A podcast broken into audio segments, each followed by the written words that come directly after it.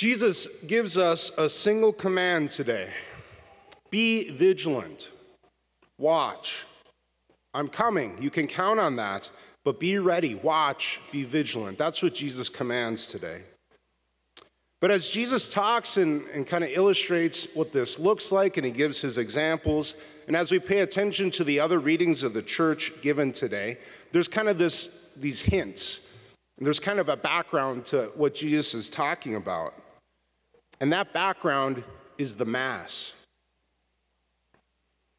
This points to one way, I think, and probably the most important way that the church fulfills Jesus' command to be vigilant. Jesus says, Be vigilant. How is that fulfilled?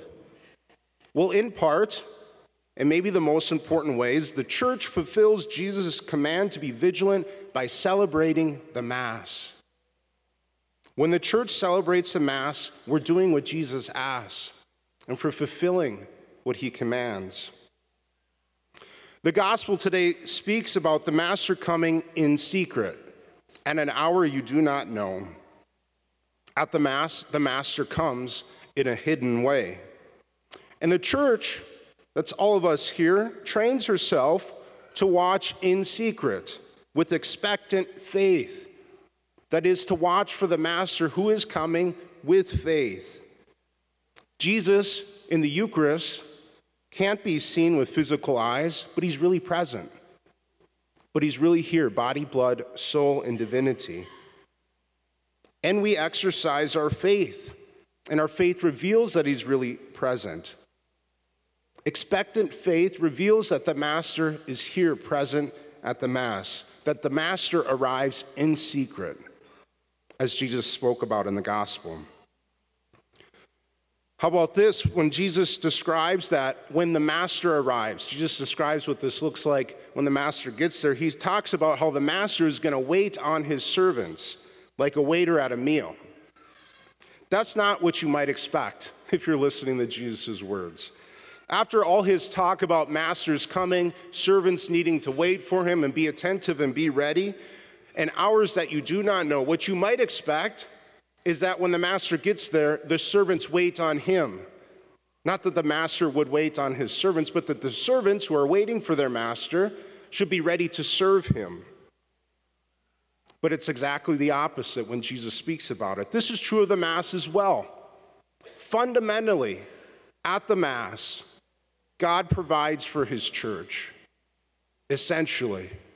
God provides for his church. Jesus provides nourishment for the soul in the Eucharist. Jesus provides nourishment for the soul. For every challenge, every difficulty we could ever experience, Jesus can fulfill and supply in the Eucharist. In other words, the Master comes and he waits on us, he serves us. Jesus is for his church at the Mass. And Jesus is for us. At the Mass, the Master comes. At the Mass, the Master comes and he serves. Maybe the most important, though, is that Jesus gives himself a true treasure at the Mass. There's a saint, St. Thomas Aquinas from the 13th century, that, I can, that can help illustrate this, I think. St. Thomas Aquinas was a brilliant man. He's one of the greatest theologians our church has ever seen. Absolutely brilliant. He was a big guy. And it was said that uh, at his dinner table, there was a little spot carved out for his belly so that he could fit and slide right in and be close to the table still. Father Johnson was kind enough to do this for me as well in our kitchen.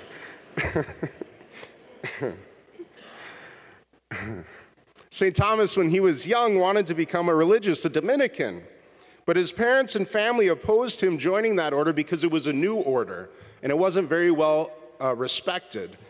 And his family, oh, and a special part of the order was that they embraced poverty in a unique way, similar to the Franciscans, same time period. And his family knew that they had this talented son, and what they expected for their son was a great career. And if he were to become a religious, he needed to join an order where he could maybe become the abbot or something. So even if he's a religious, at least he still has power and access to possessions and stuff. So his family had much different expectations for him, not poverty. That's not what they wanted for their talented son. So his family did what any of us would do, I think, if we were at, uh, in opposition to our child's, uh, our child's vocation. They kidnapped him and locked him in the family castle, as one does. After, after, being, after being locked up for about two years, they eventually relented or he escaped, one of the two. And he did become a Dominican and a great theologian. But there's a beautiful story told about St. Thomas at the end of his life, at the end of his career as a theologian and as a Dominican. Thomas was, without question, the greatest theologian of his time. He is well known throughout the church. He had written much, and he had done a lot of important work for the church. Thomas was at prayer one day in his chapel before the crucifix.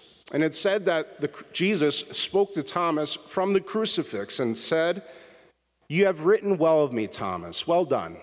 You've done well. What reward will you receive from me for your labor? After all this good work that you've done, Jesus asks Thomas and acknowledges the good work he's done, and then he asks, What reward, what do you want from me for your good work? Thomas's response, Nihil nisi te. Nothing except you, Lord. Just you, Jesus. That's all I want. Now, obviously, Thomas had never seen Aladdin. he doesn't know rule number one about when genies pop up and promise wishes. When I was a kid, anyway, the accepted strategy when a genie came and offered you a wish is the first thing you do is you ask for more wishes. Then they never run out. You can keep getting what you want constantly. But Thomas, Thomas got, Thomas understood the most essential thing. Jesus isn't just the giver of gifts like a genie answering our wishes. He is the giver of gifts. He is good, to be sure. But he's not just that, and he's not like some sort of genie. Jesus is himself the gift as well. He is himself the gift. And when one possesses the most supreme gift, the treasure that lasts, the heavenly treasure, when one possesses Jesus, in Jesus, you already possess everything you could ever want. When you have the greatest gift, you already possess everything you could ever want. He satisfies for eternity. And without Jesus, outside of Jesus, anything you think you possess, you really don't possess. One doesn't come to a desire for the supreme gift, Jesus, and one doesn't come to possess the supreme gift, Jesus, by somehow suppressing or eliminating other desires that we have, other gifts that we want. Like, for example, the gift that I want most right now, and that's that football would get here a lot quicker. Coming to a desire for Jesus doesn't mean I have to suppress that somehow or think that it's in opposition to possessing Jesus. One doesn't receive this gift by first making myself perfect and feeling worthy of the gift, like I've done enough to earn it. I don't have to listen to those kinds of thoughts or feelings that I'm not enough, that I'm constantly falling short or not doing enough for God. We actually say this at every single Mass Lord, I am not worthy that you should enter under my roof. I'm not worthy to receive you, the greatest gift.